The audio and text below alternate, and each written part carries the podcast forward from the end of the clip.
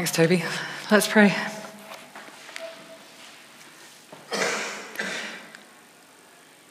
We thank you that you are a good shepherd, Jesus. We thank you that you go before us, that you are with us.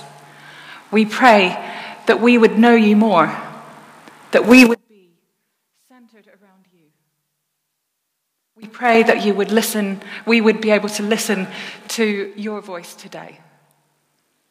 In the name of that good shepherd, Jesus Christ. Amen. Thank you for reading that, Amber. You're looking a bit different today. It was either that or going out with the kids. So as Tony reminded us at the beginning of this service, those lines, I am the good shepherd. I know my sheep and my sheep know me, just as the Father knows me and I know the Father. That's what I'm going to be concentrating on today, and it's a huge concept because out of this couple of lines we hear that our relationship with Jesus is as close as Jesus' relationship was with his Father when he was on earth. Is, not should be. First, we need to look at what Jesus' relationship was like with his Father. I want to think of three separate things, or maybe four, actually, I can't count. Four stories of how Jesus related to his Father. And the first one was at Jesus' baptism. At Jesus' baptism, of course, John the Baptist baptized him, and people saw something like a dove descending on his head and a voice saying, "You are my son, whom I love, in you I am well pleased." So there's this idea of separate persons, separate father and son relationship. A father who was proud of his son. This is important for us to remember, that Jesus also says to us, who are his children, "You are my child, whom I love. In you I am well pleased." So that separate relationship, but that loving, affirming relationship, that relationship of knowledge of that person. And also, Jesus spent time with his Father. It sounds like this is going funny. Yeah? Okay, right.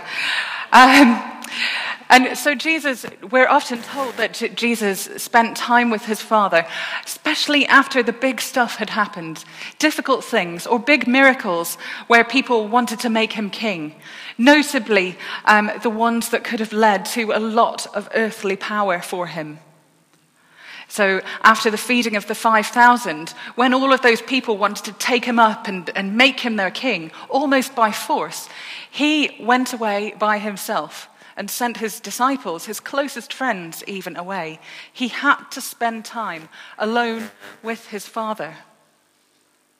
And this also happened before he chose his disciples.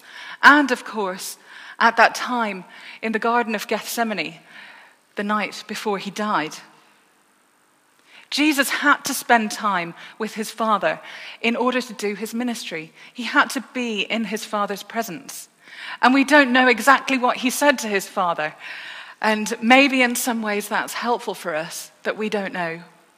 Of course, he hears some of Jesus' prayers, don't we? So there's the big prayer at the end of John, and there's the Lord's Prayer. But Jesus spent a lot more time than that with his Father. We also need to spend time with Jesus in order to deepen our relationship with him, in order to become the people that we are meant to be, making sure that we're centered on him, on Jesus, and not on earthly power, making sure that we're listening to Jesus. So we're going to be discussing a little bit more about that later. So Jesus was separate from his Father. He was loved by his Father. He spent time with his Father. He was a separate person, but the same. We're not going to get into the whole Trinity. I will start to get heretical if I try and make it up. Thirdly, Jesus worked in the authority of his Father, and only in the authority of his Father. Remember that wonderful story of when he healed the man who couldn't walk, who was lowered from the ceiling because there were so many people he couldn't get in. Health and safety had not been invented at that time. I often feel really bad for the people who had to mend their roof after that. Really annoying. That's a bad party when you have to mend your roof afterwards. But this guy was lowered to the floor, and he obviously couldn't walk. And what's the first thing Jesus did? Is he forgave his sin. And the only way you can forgive sin is if you're God. Now that would have been totally shocking, and was totally shocking to a lot of people there. But the only way Jesus could do that was through the authority of the Father, through the Holy Spirit. And of course, we have that authority. And I mean, being a Christian, being a disciple of God is all about finding out exactly what that means. I mean, I don't feel like I have the authority of Jesus most of the time. I've never healed anybody out of not being able to walk. I've not done that. I know some people who have, and that is absolutely wonderful.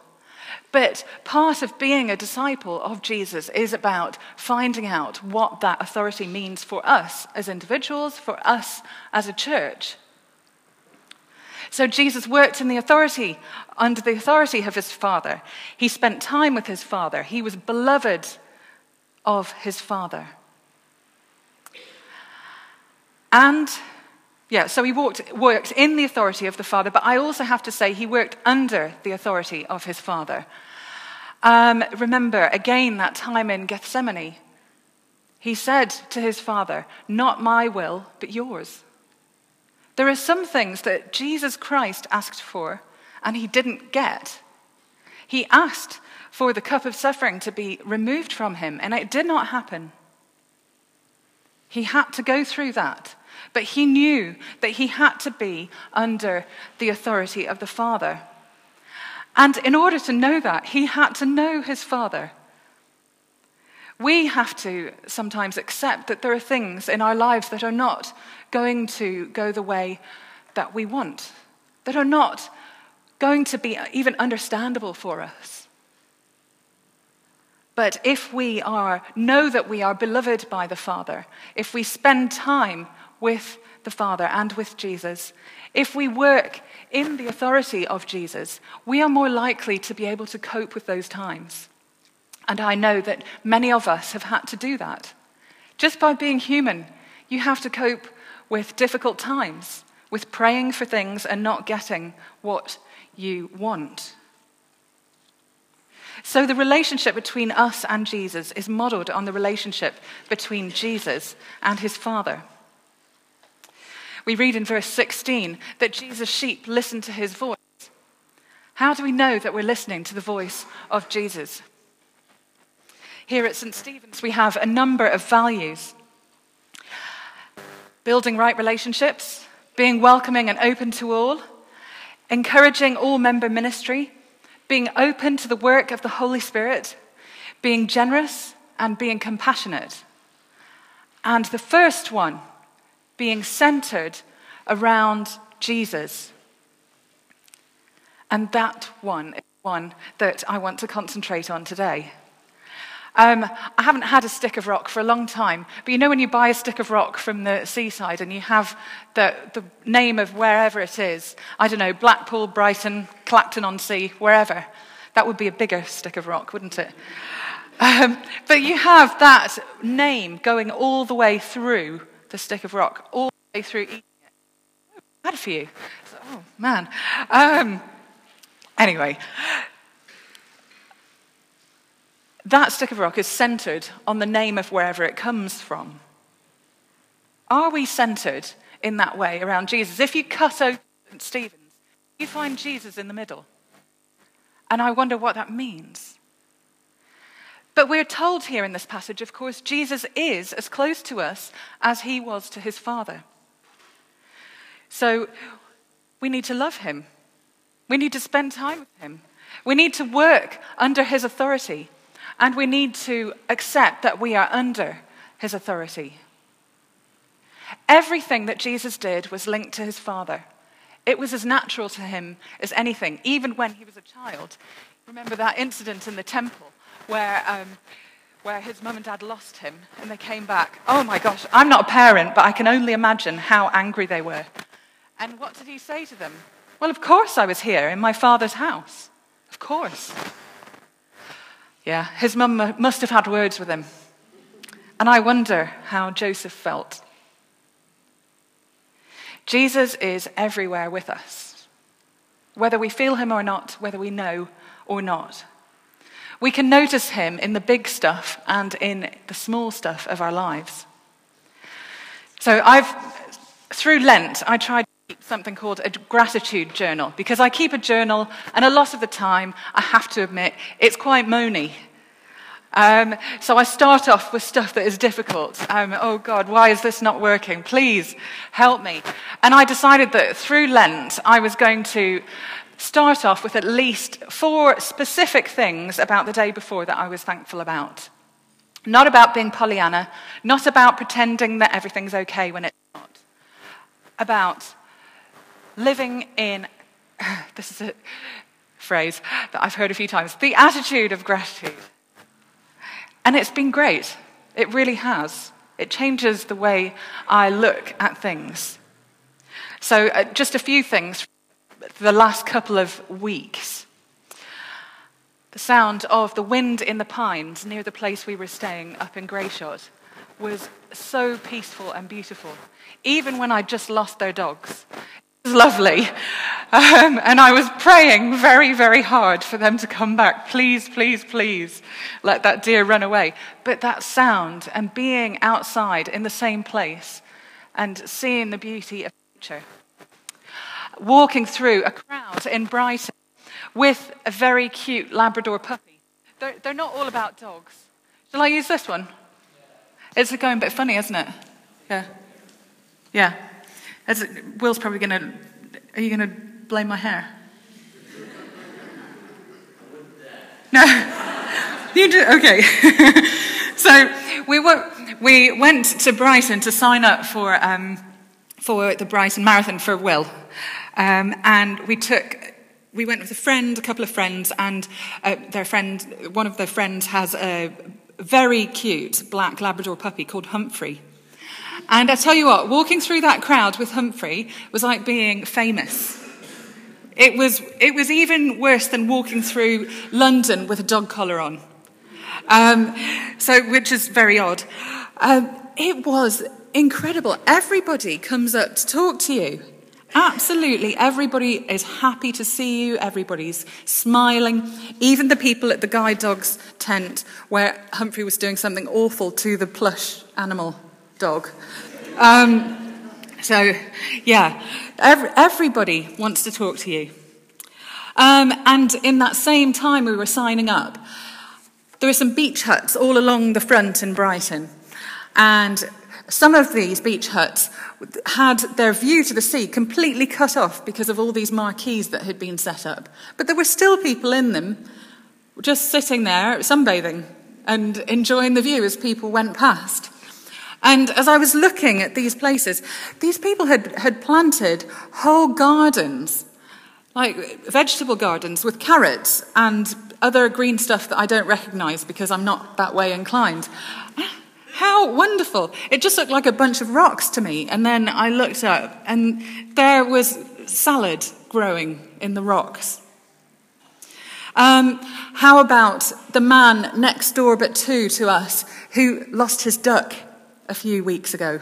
Seriously, he lost his pet duck. Poor guy. It flew off and can't fly very well and is very friendly towards cats and dogs. Stay with me. There's a reason for that. No, reminding me of Jesus. And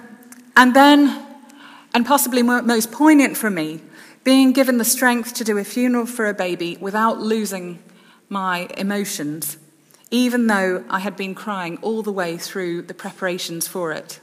That was this week. Now, all of these things can be reflected on with Jesus at the centre. We won't go through them all, but I'll start with the most random. So, Humphrey the Labrador is like Jesus. Stay with me.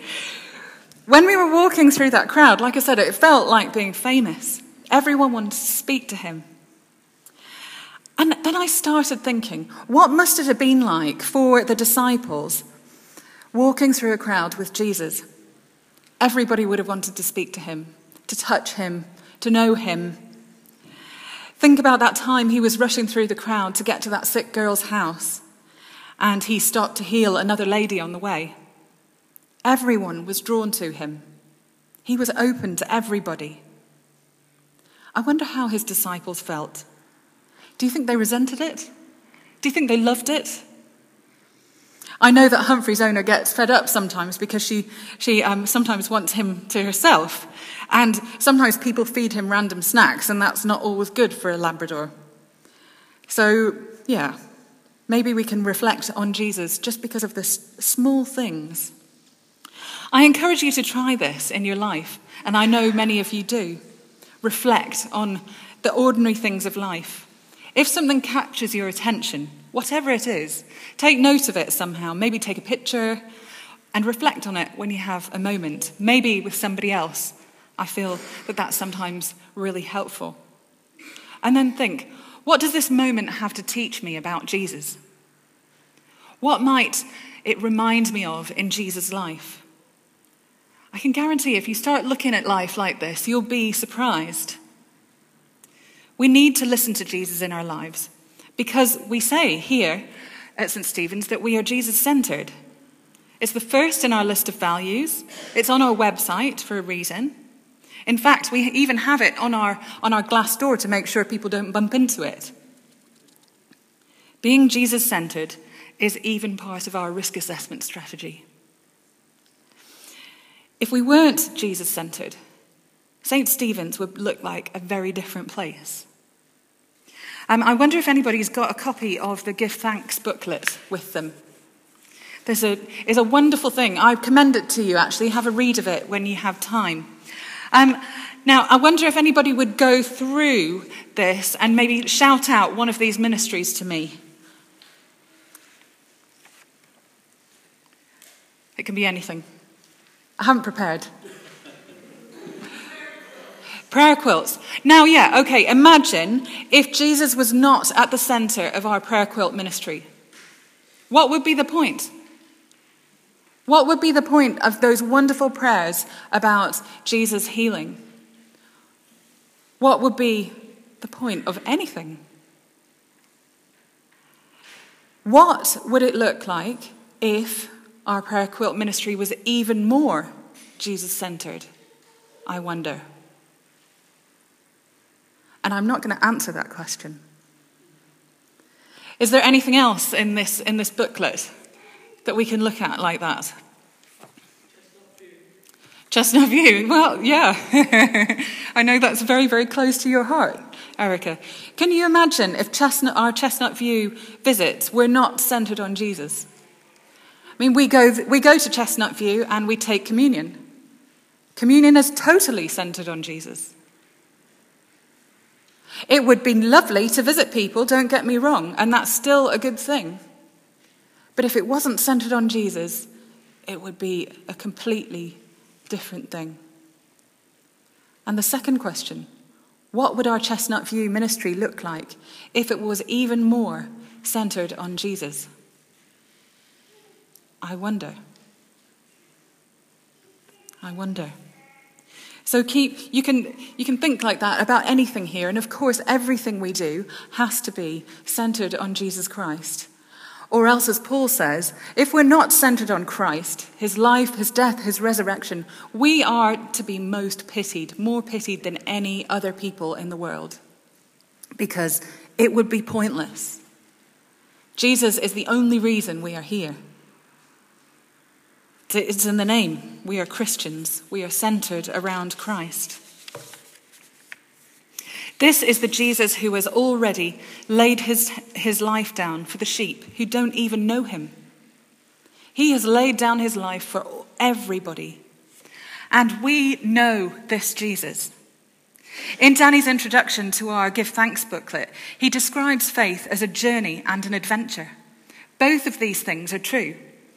This is a great booklet. Please read it and give thanks and have a look forward and ask God what might be done in the future.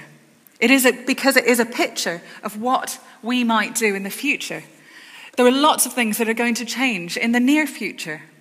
There are lots of opportunities to do more ministry, to reach more people with the good news that Jesus is the center of everything. What might our community look like if we were even more Jesus-centered here at St. Stephen's? How might we share Jesus with even more people? It is a wonderful thing to give thanks, and we do give thanks for each other, and I give thanks for all of you. But we also pray for each other, and I pray for all of you. In the words of the words from Ephesians that Danny has quoted on page 6, I pray that the eyes of your hearts may be enlightened in order that you may know the hope to which he has called you, the riches of his glorious inheritance in his holy people, and his incomparably great power for us who believe. Amen. Amen. Now, Colin is going to come up and do some business.